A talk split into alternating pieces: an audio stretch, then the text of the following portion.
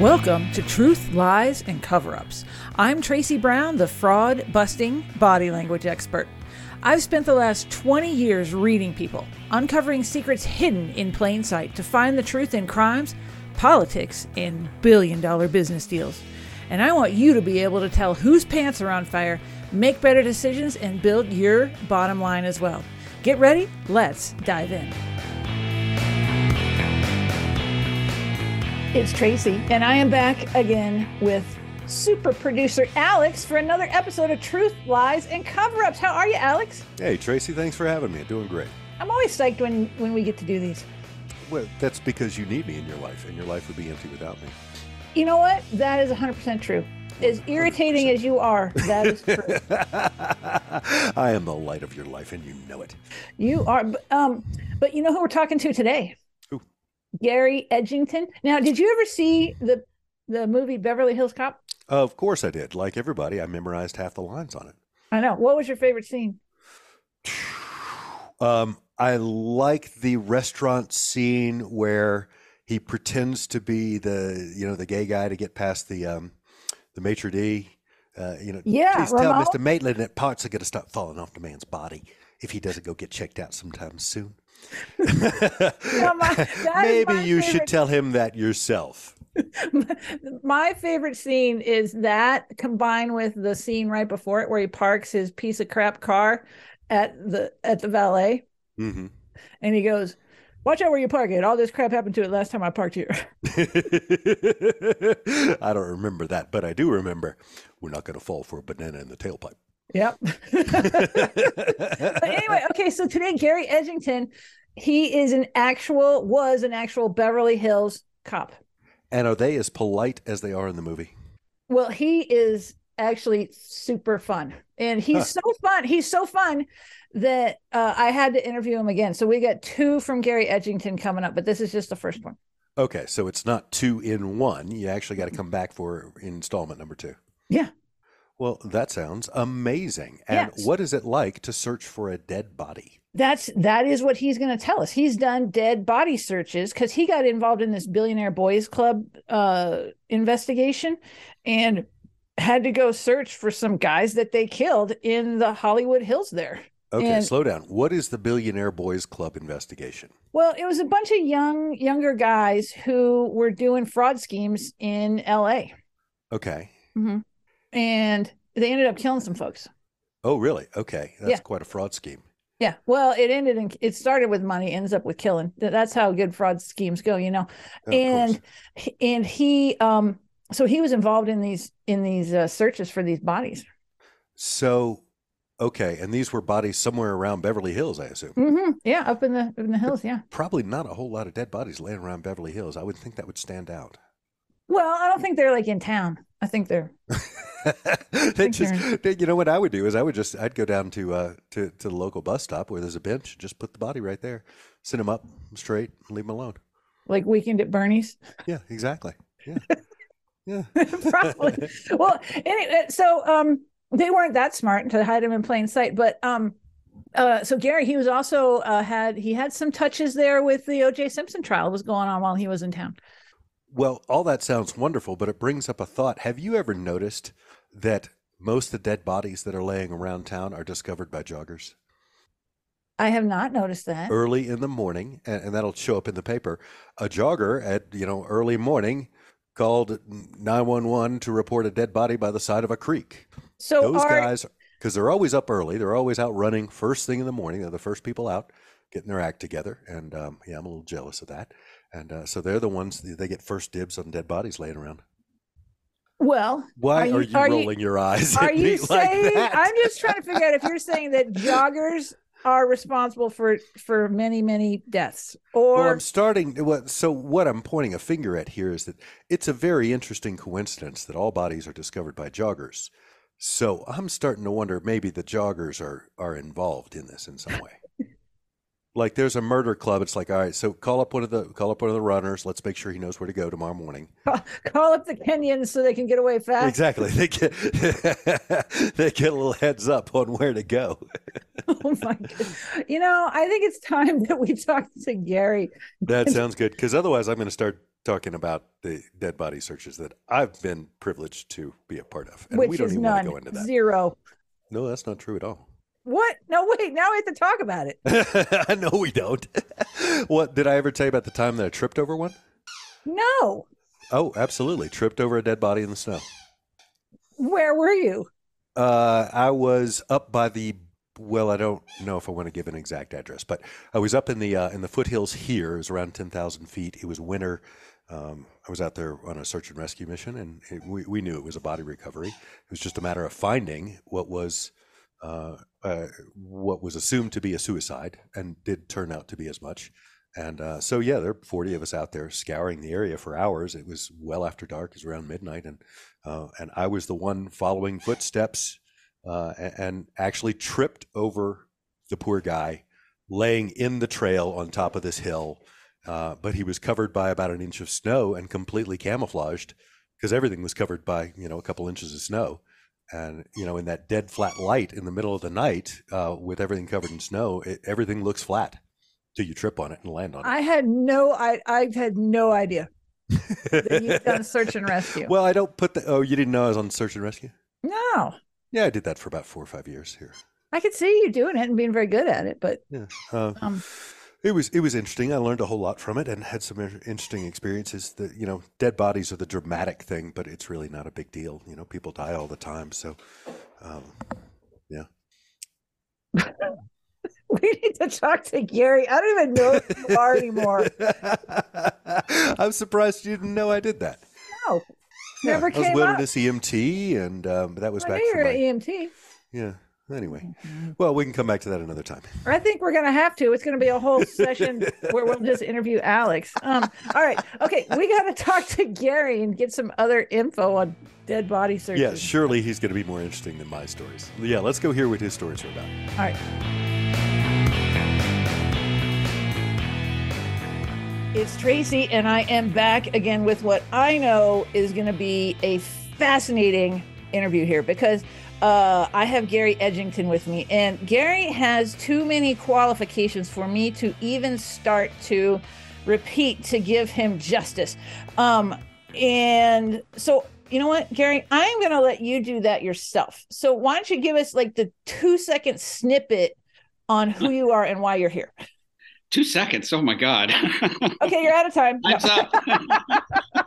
Beat you to it. yeah, I'm, I'm from LA, um, and um, I started my law enforcement journey in uh, the mid 70s as an explorer and a cadet. Then I became a police officer.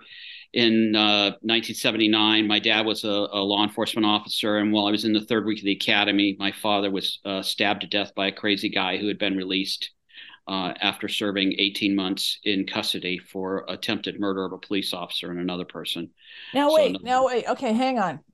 okay, was your dad a cop too, or yes, yes okay, he was. Because yes. oftentimes law enforcement kind of runs in families. I mean, right. you he was the only uh, he, well actually i have a cousin who just retired from the sheriff's department uh, mm-hmm. in orange county but not really a, a, a thread of law enforcement uh, running through the family. Actually, no, wait a minute. Now that I think about it, I have a great great grandfather who was a sheriff in Illinois in the 1840s or 1850s, something like oh, like man. That. Yeah, yeah. I have his commission actually up on my wall behind me here. uh, wait, which one is that? Point to it. Oh, it's it's actually uh Oh, is it out of the camera? Yeah, it's out of the camera, okay. but it's signed by the governor of the state of Illinois in like 1850 something. Wow, yeah. that's super cool. Okay, so you have a little law enforcement history. So you're in you're in the academy. All of a sudden, your dad's gone. Like, what what does yeah. that do for you? Like inside you, what? Because death changes people. Like, what what right. do it do? Of course. Um. Well, obviously, it it was. I, I guess I think first and foremost, it fell upon me to sort of take up the slack for my father. You know, they say young men grow up when they lose their fathers, and I certainly did. I believe that's true. And, um, you know, I took about a week off from the academy and came back and finished training with my class.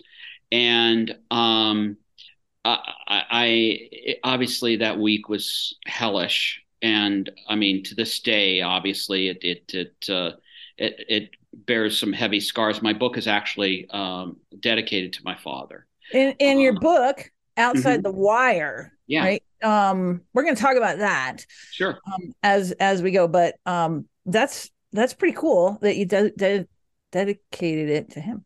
Yeah, yeah. I I mean, he had a tremendous influence on my life, and so many lessons that I learned as a as a you know knucklehead little boy I've carried through you know mm-hmm. as an adult and now I'm passing it on to my grandson so you know um so basically um I carried on um and uh continued uh that uh law enforcement uh, with Manhattan Beach uh, and uh, actually had a couple of crazy guys armed with knives. My father was attacked by a man armed with a knife. Mm-hmm and he was able to get one shot into him, but unfortunately, it wasn't enough. He hit the guy in the hip at about ten to fifteen feet, and the guy mm. continued his attack mm-hmm. and um, and stabbed him. Uh, but um, the fact of the matter is, um, you know, I uh, once again, I like I said, I, I, had several incidents that are very similar to what happened to my father. Fortunately, they both they both resolved themselves without violence.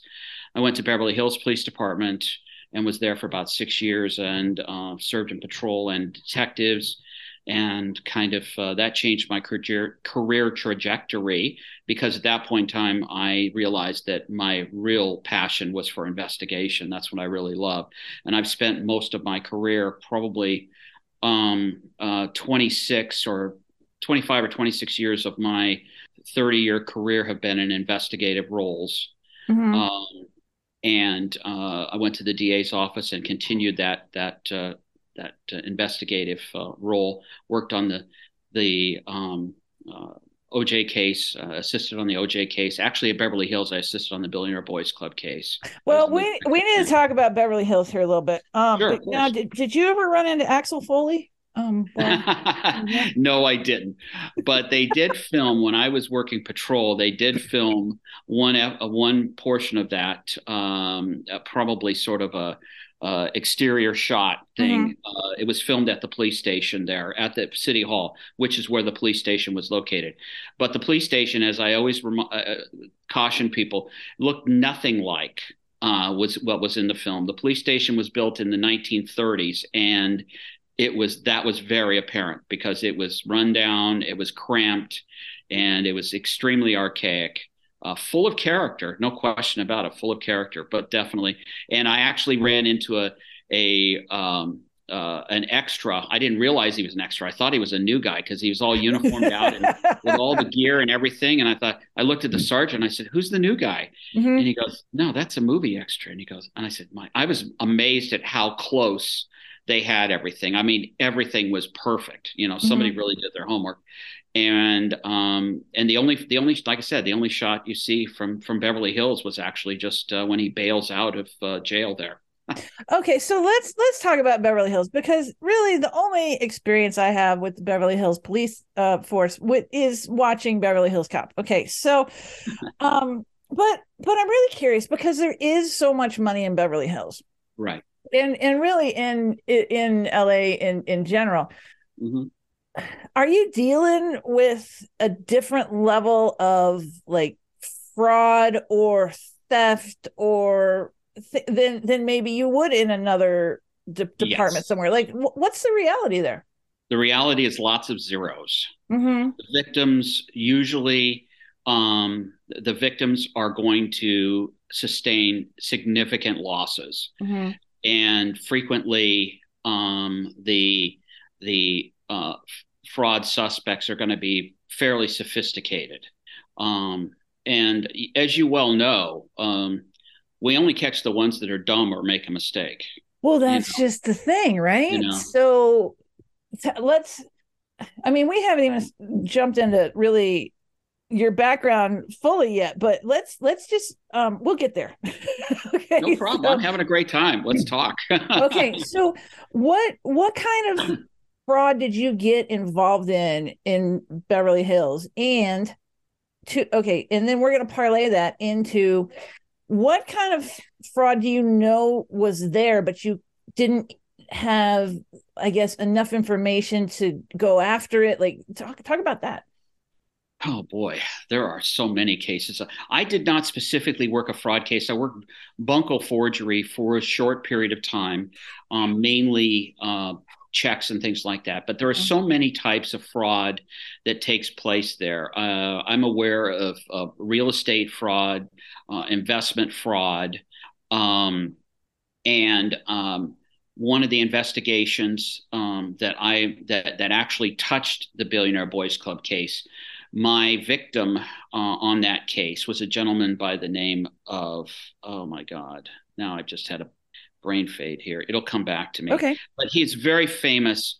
He was one of the victims in the Billionaire Boys Club case. Mm-hmm. And um, he was an extremely gregarious, uh, talkative guy. And he would call me all the time because he was the victim on my case, which was an auto burglary case. Mm-hmm. But he was also collaterally that the suspect in a fraud case where he had defrauded a company that supplies movie equipment to production companies because he had this scam going was called network ron levin was his name mm-hmm. and um, god bless him ron had scammed this company out of thousands and thousands of dollars of equipment that you would use um, for you know um, stringers you know for for news uh, people that go out and, and do news and the, mm-hmm. the show that he was supposedly producing or doing a documentary which was just all a, a big scam was called i think network news or something like that mm-hmm. and um, but it was all a scam and this equipment was in the back of his car and it was stolen by another guy who is a mm-hmm. famous from a very very famous acting family oh. extremely oh. famous acting family can you say and, the name um, yeah, Barrymore. Oh, okay. Yeah, wow. Yeah. Okay. It was a long, long, long, long, long time ago, and it has uh-huh. nothing to do with Drew or any of that. Okay. Anybody would know. But um, and um, the uh, and so anyway, all of a, all of a sudden one day he stopped calling me. So we start, and he called me every single day and talked and talked and talked mm-hmm. and everything. He knew everybody, and if he didn't know everybody, he made you think he knew everybody, which of course is also part of the whole scam, you know, thing. Uh, you know, as as you know, you deal with this kind of thing. Uh, it's all about um, how uh, how effectively they can lower a person's um, shields mm-hmm. so that they can develop a, a, a trust level with them mm-hmm. and ultimately scam them. Mm-hmm. And so ultimately, and then one day he stopped calling and find out that he was killed. He was killed by these guys that he was scamming. Oh, uh, so yeah, it was pretty. I mean, it's it all ran a big circle. It all ran a big circle, and these these young men were um, had uh, come up with a an investment scheme uh, based on some crackpot uh, psychological thing that uh, a theory of psychology and mm-hmm. and chaos and all this other stuff. And uh, he convinced them that he was investing money with them. And in actual fact the account that he had the money drawn on had nothing in it. It was like a dollar or two dollars in it mm-hmm. just enough to keep the account open. And so they got a little angry with him when that happened. And um, they killed him we never found the body. We combed the mountains north of uh, of uh, Los Angeles County trying to find the, the remains. We never found them. Wow. So so then um let's talk about that. So so whenever people don't find the remains, what do you think goes on? Like do you think they're buried somewhere or put in some kind of barrel or like what what's your thought as a as an insider? Well, in this particular case, I think Mother Nature did the work because mm-hmm. it's an extremely desolate part of of um, the the mountains uh, north of Los Angeles, mm-hmm. and uh, I mean they they basically they shot him to pieces basically oh. and dumped the body off the road into the into the uh, brush, and you know much like the foothills uh, where you live, you know, it's full of mm-hmm. coyotes and yeah, all sorts of critters, and I think that's what happened. And we just never we never found the remains. Uh-huh. Wow. Okay, so then tell talk about the billionaire boys club like is this part of that or how did like because it yes. sounds like everything's like coming together like yes well basically you know, he was one of their victims. There were several okay. victims, um, but he was one of them. And I was only involved, I was involved in that case on the periphery. I was not working homicide, I was working auto theft. And, and of course, this is a major case like this. When something big happens, all hands on deck. Uh, you know, are involved and and participate in in uh, helping out on the investigation or mm-hmm. or surveillance or whatever arrest you know, I was there for the arrest of, of some of the principals and stuff like that. But um, uh, so I would say, and I would say that um, basically what they did was when they realized that they were they their investment scheme wasn't going to work and they needed money because they mm-hmm. spent a lot of money on toys and stuff like that because mm-hmm. they were young upper middle class to upper class kids who kind of were pretty spoiled and uh, entitled mm-hmm. and um, very arrogant, very very arrogant. Yeah, and uh, they um, they came up with other scams um, uh, to uh, to add money to their war chest and continue their thing. And, and one of them was kidnapping uh, uh, of another individual and uh, they were going to force him to sign over his account, and they were going to torture him uh, to do that. But um, but he passed away as they were traveling with him um, oh. from Northern California to Southern California. Yeah, it's pretty awful, pretty awful.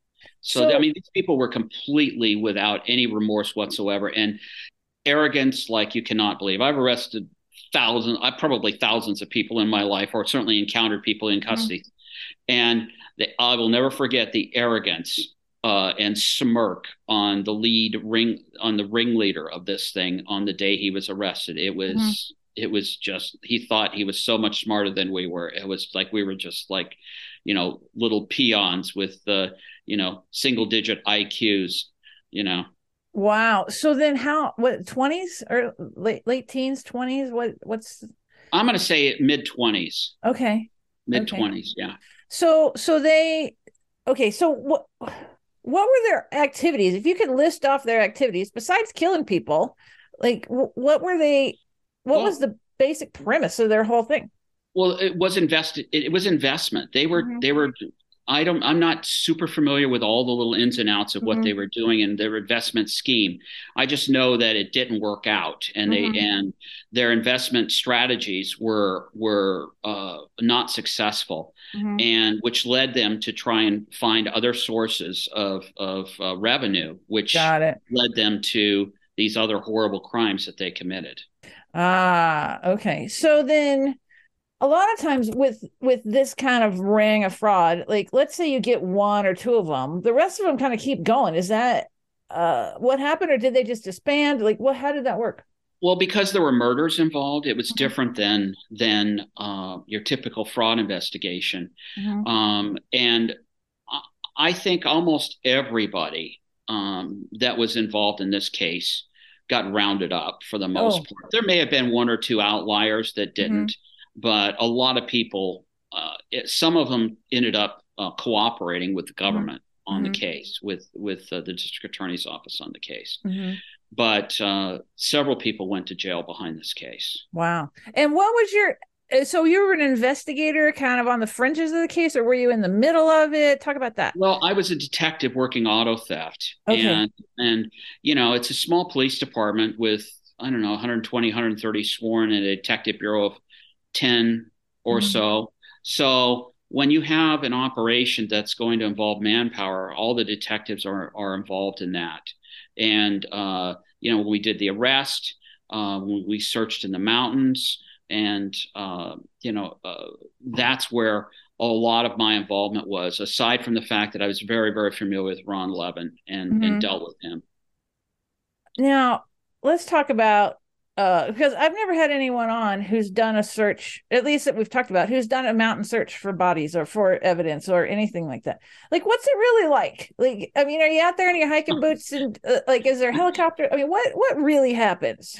Well, I think I think that um, nowadays. Uh, mm-hmm the the technology uh, you know with with forward looking infrared and cadaver dogs and mm-hmm all kinds of other technology, you know, uh, ground penetrating radar and and devices that are able to to identify disturbances in the ground and all mm-hmm. kinds of things. Um, I, I think it's a different game now. Mm-hmm. But back then, it was climbing up and down the hillsides in the chaparral and brush and uh, slipping and sliding on rocks and stuff because it uh-huh. was pretty steep area and just hoping against hope that we find a button or a piece of clothing or some shred that would indicate that uh, you know that a body was nearby which mm-hmm. unfortunately mm-hmm. we never did so then how long would a search like that go on like i mean are you out there days and days or what several times it went on i was there one at least one or two days uh-huh. um,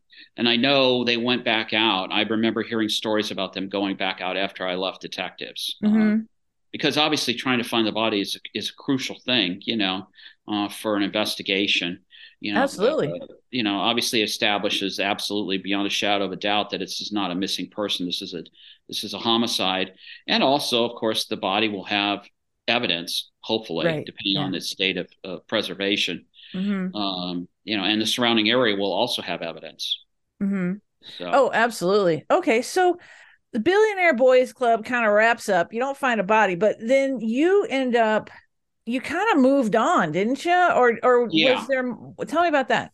Well, um, I uh, ended up um, uh, lateraling over to um, the DA's office, uh-huh.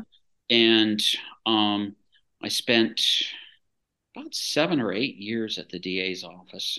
And I worked um, initially. I worked trial support, which is basically supporting, be, uh, assisting deputy district attorneys with their prosecutions, with uh, developing evidence, and you know, w- uh, uh, interviewing witnesses mm-hmm. and finding witnesses and locating new evidence and things like that, shoring up their cases.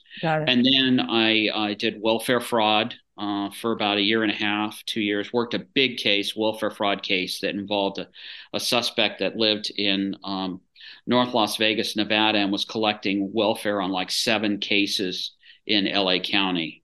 So it's quite a quite a fraud. Uh, well, let's let's talk about that. Let's dig into that. Sure. And I'm curious because I am actually going to speak at the I don't know if I told you this when we were talking. I'm going to speak at the California Welfare Fraud Investigators Association hmm. in October. Really? Wow. Oh, yeah, cool. yeah, cool. it's going to be out in uh, Palm Springs.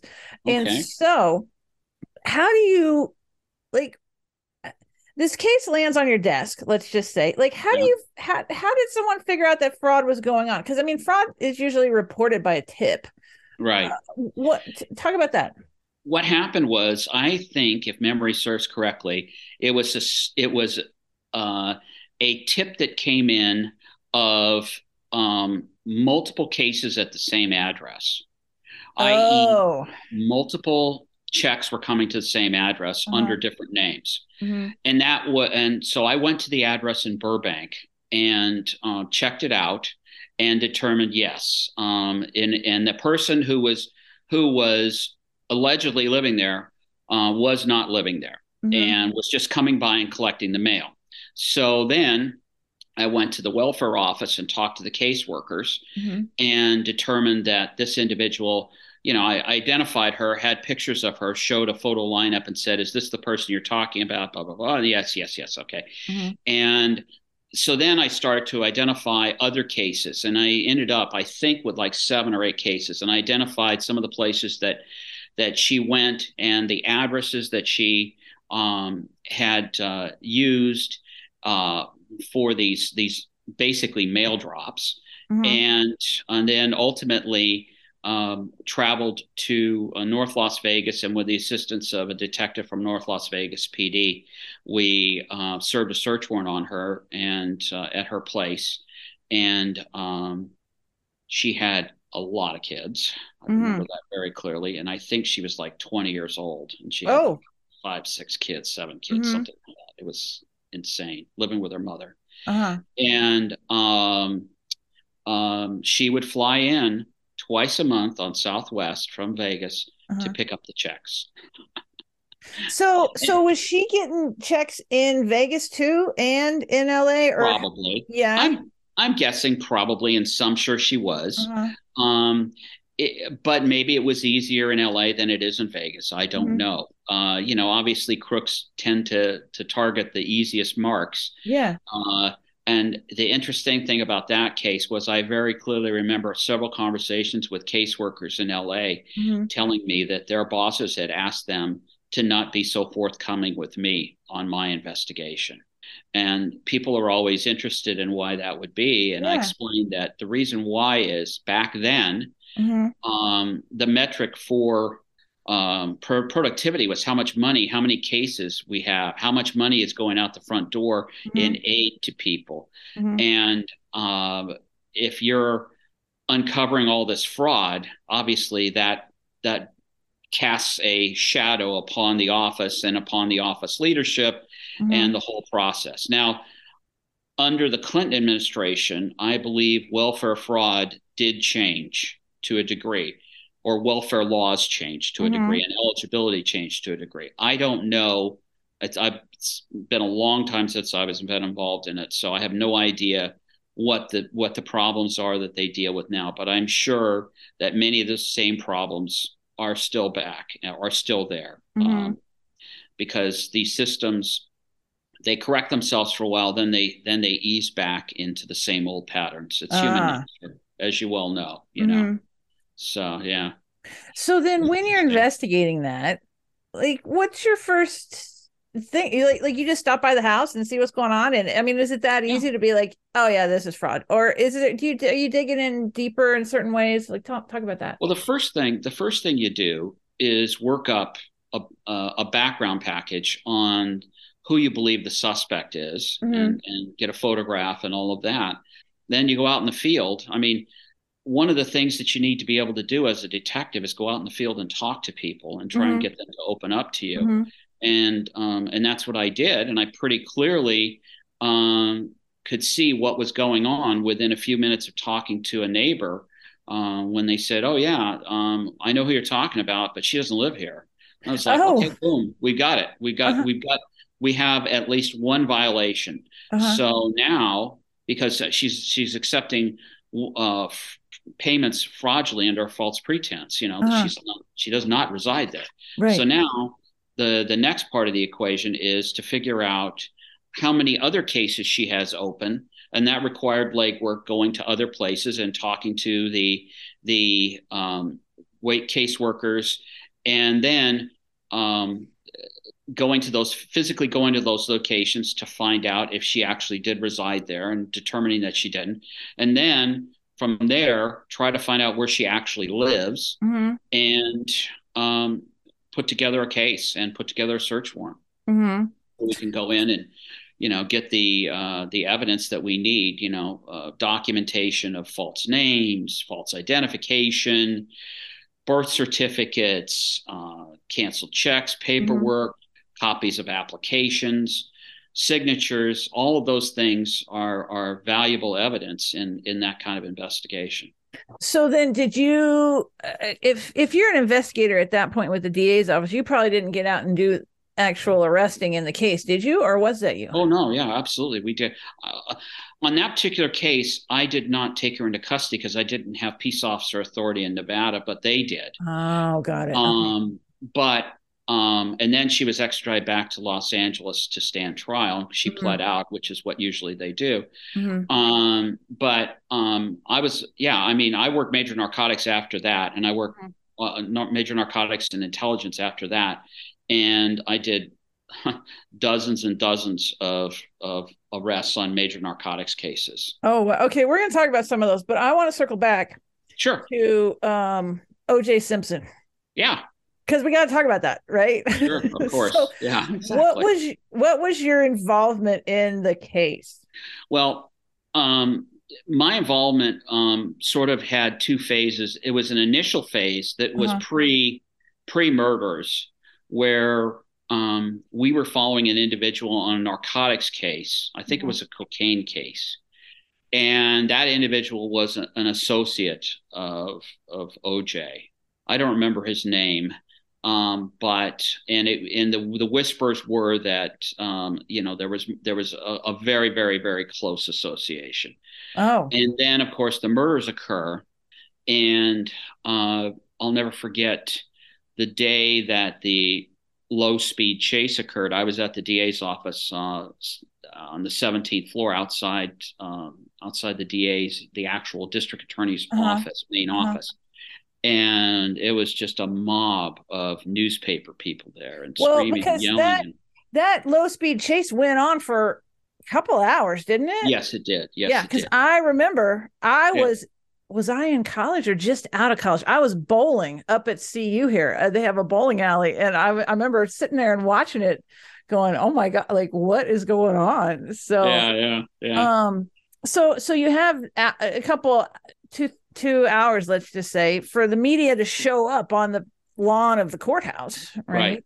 Right, right, right. So then you got to have someone handling that. You, I mean, and you have all the officers out uh and then what were you thinking like what what was going on for you well actually i was kind of enjoying myself it was actually pretty funny because there was one really really famous reporter uh-huh. uh, who went on to bigger and better things standing there at a bo- uh, at a uh, bank of phones screaming at his producer telling his producer using pretty basically sounding like my old man uh, you know uh, a, a, Navy uh, Navy chief using all the best words he could think of to say to tell his producer that he needed to be in the middle of this case, that he needed to be front and center on this and on this case. And this is this is inside. There was no like I mean, there's no lawn at the criminal courts building in downtown LA. There's no lawn in front of the courthouse. it's just it's just pavement. It's not like one of these beautiful picturesque county courthouses and you know in the rest of the country. You know, I know exactly what you're talking about. But in downtown LA, uh, the the only flora and fauna are uh, vagrants. oh, okay, okay. So who was? Can you say who there was a reporter? No. oh, okay. I actually right. know him. I actually know him pretty well. Oh, do you? Okay, Later all right. Well, life, yeah. We'll keep it under wraps. I'll let you. Okay. Okay. so, um, so you're having a good time watching this whole thing, right? Um, just because you kind of know some stuff already, right? Yeah. yeah. So, so then, um, what what happens next? What do you do?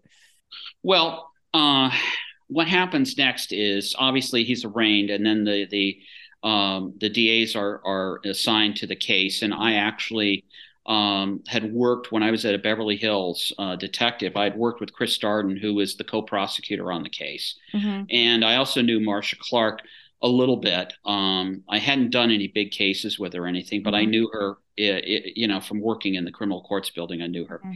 and um, liked them both a lot. Uh, especially, uh, I, like I said, I, I, knew Chris Darden pretty well, and I know what a great, great, great man he is. He's a really mm-hmm. good guy, and um, and so what happened was um, our unit was involved in protecting um, uh, the DAs, and I was involved in protecting uh, Marcia's uh, family uh, oh, during wow. this during this uh, the trial uh, mm-hmm. or during the lead up to the trial. Okay, and then um, prior now, did to they the, have security at the house i imagine and or yes what? yes that's what we did we okay. had security at the house mm-hmm. and um and uh, got to know the kids uh, mm-hmm. uh, a little bit and uh, and marcia and um and then uh and she's really great lady really really nice nice lady great uh great uh person and um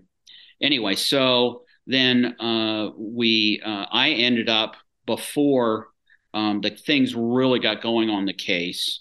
Um, I ended up going to the the California Department of Justice uh, as a special agent and worked major narcotics. Mm-hmm. And so I was at the Department of Justice when the case uh, finally uh, went to verdict and went to mm-hmm. the jury got a verdict on it. Uh, and um, it was pretty shocking. Uh, needless to say, that verdict was was pretty bizarre. Well, let's talk about that because you're you're a little bit on the inside, and um, okay, so I I have studied the transcripts. Sure. Um, I and I've studied them in some of the FBI uh law enforcement like type trainings that I've mm-hmm. been in, and it's pretty clear he's being deceptive. Like it's mm-hmm. like it's super clear, and so what happened? Like how, it, eh, eh, eh, what happened here is is it is it a celebrity thing is yes. i mean see all things being equal uh-huh. if there hadn't been if if say for instance i had done this right i would have been tried in the court that is closest to where the crime occurred. The trial should have taken place in Santa Monica, but uh-huh. the district attorney at the time met with the local leaders in, in Los Angeles and assured them that he would get a, a fair trial and um, and probably promised them, I'm sure he did, uh, mm-hmm. that the trial would take place in downtown Los Angeles. Well, downtown Los Angeles is a completely ju- different jury pool than uh, Santa Monica, completely mm-hmm. different. Mm-hmm. And um, I think that that I think that played a role in the outcome of the case. Um, obviously, there were mistakes that were made uh, on the, on the part of the prosecution, and uh, people more learned than myself have said that the the judge, mm-hmm. um, who I knew uh, and thought was a really nice guy, mm-hmm. um, uh, had made too. I mean, part of the problem is the cameras are very seductive uh, when they're allowed in a courtroom, mm-hmm. and people have a tendency to perform when the when the when the red light is on. People yeah. start, start to perform, mm-hmm. and they kind of forget what the mission is. And uh, it's human nature. It's not that surprising, and that's why courthouses mm-hmm. frequently don't want to have cameras in there because of that whole specter. Oh wow! Okay. Uh-huh. and so I think that those factors. Uh, uh, played heavily uh, in what ultimately happened. And that's just that's just me talking mm-hmm. you know. I i was gone when all that happened. I was a spectator for the most part but i have to say based on my intuition and experience and and uh, what i know i believe that that had a big part of it. I mean certainly a huge part of it. Now what about um Johnnie Cochran, right? Wasn't he OJ's lawyer? Is that his name? Yes, yes. Yeah. Yes. Did you ever meet him? Did you ever meet that guy? Oh, absolutely, all the time. I used to see him all the time in the mornings. Uh-huh. Uh, he's a very friendly guy, very mm-hmm. nice guy. Um, he was with the DA's office for a while, uh-huh. um, and uh, very, very well known uh, guy. Mm-hmm. And um, he's a good lawyer. Mm-hmm. He did a good job. Clearly, he he's a good lawyer. He got some stuff figured out he got some stuff figured out. He he saw where the weaknesses were, or he he figured out a way to to create weaknesses. That's probably a better choice of words. To create weaknesses, or give the illusion that there are weaknesses mm-hmm. in the mm-hmm. case. The mm-hmm. you know you can't convict if the well everybody who knows anything about leather gloves knows that if you put a latex glove on a leather glove and it's tight and it's already been exposed to to moisture, i.e., mm-hmm. blood, mm-hmm. it's going to be almost impossible to get that thing on mm-hmm. because it's a skin tight glove. He's got yeah. a latex glove on, and he's you can't put anything over a latex glove. Yeah, no, it's, not happening. Mm-hmm. So that was destined to failure from straight away from the beginning. Uh-huh. And you know there was evidence that I mean I'm not a prosecutor. Uh, but it, it, seemed like there was evidence that could have been presented that wasn't presented, i.e., his behavior, uh-huh. uh, his, you know, his his behavior during interviews, what he said during the interviews. Yeah. None of that stuff really came out, and uh, you know, certainly the low speed chase, the chase, you know, these are behaviors not not consistent with somebody who's innocent, who's only interested in in finding the the, the murderer of of his his ex wife. Uh-huh. These are consistent. These are behaviors that are consistent with somebody who's guilty. Absolutely. You know, absolutely. I understand he had a cut on his hand and all uh-huh. kinds of things. You know. Mm-hmm. Mm-hmm. So. Uh, yeah, those transcripts are pretty interesting. Um, sure. with how he's doing. Um, and some of my peers call it chaff and redirect. with mm-hmm. just not answering questions. And right. so OJ's still out. He's he didn't he go to prison for something else? Like he or, robbery. Yeah. And I think kidnap in in Nevada. Mm-hmm. And I guess he's I haven't checked in a while. Somebody told me the other day that they think he's out on parole or is off parole now uh-huh. and living in Florida or something like that. Uh, but certainly he messed with the wrong people when he went to Nevada to play his games. Mm-hmm. Uh, yeah. Playing. They don't play there. Oh no, yeah. What a fall from grace. That is just crazy. Yeah, um, it really is. I mean, this is a guy who is absolutely revered by everybody. Uh-huh. And come to find out, he's just uh, a monster, you know. Yeah, um, yeah, he just can't, can't doesn't couldn't get it together off the football field. Um yeah. wow. Okay. So, okay, here's what we're going to do because we have you have a lot more to say and mm-hmm. what we want to do is um talk about your book right now okay. and then sure. and then what we're going to do is we're going to have a, an episode at, at, least another episode with you here in the future at some okay. point uh, because you've been involved with like some 9-11 and some counterterrorism type stuff right. and um, exactly and so talk about your book outside the wire what's it all about well outside the wire is um, uh, let me back up and say when in when I retired in 2008, I went to Iraq as an embedded civilian counterterrorism organized crime advisor with the U.S. Army, working uh-huh.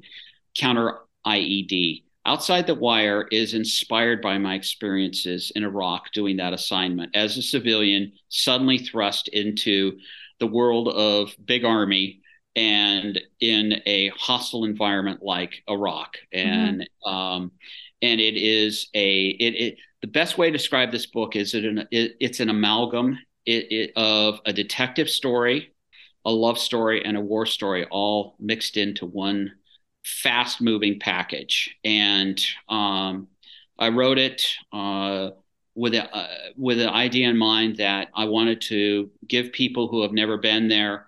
Um, a sense of what it was like. People mm-hmm. who have been there will recognize immediately that I had to because I talk about things that only somebody who was there would know about. Sure. And um, I also wanted to describe how wonderful our service people are, men and women. The lead, the lead protagonist is a retired LAPD detective lieutenant who worked counterterrorism, much mm-hmm. like myself. Mm-hmm.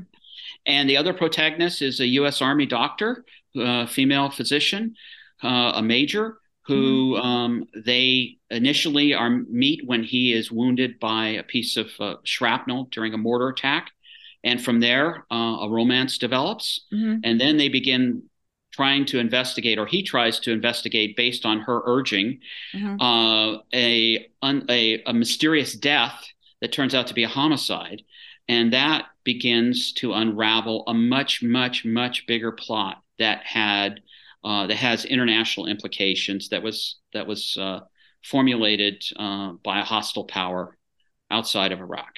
Oh wow! So there you go. oh, that, that sounds fantastic. Okay, so where can okay when did it come out? When where can people get it? It uh, it came out in uh, in uh, August of end of August of last year. Okay, it's available online at Barnes and Noble and uh, at uh, or outside the wires available at Barnes and Noble and also on Amazon. And uh, and I also have uh, an author website uh, and things like that. Uh, GaryEdgingtonAuthor.com is my website, and it'll give you some background on me, some photos, and some other things, and a sample of the book, and where to find it, and media uh, and things like that. Excellent. And, yeah. Well, so. that's it. Sounds like a fascinating read, and I know some people are going to want to uh, run out and buy that book today. So, um, and here's the thing: when we have you back, we're going to talk all about what went on okay. overseas with uh, all your counterterrorism activities and sure. um, i can't wait uh, for that we'll get that on the schedule but thank you for coming on truth lies and cover ups you're awesome Thank you so much. Time has flown by. My God. Hasn't it, though? Okay. Okay. Thanks for joining me. Make sure you subscribe to this podcast, rate, and review it. I'll see you next time.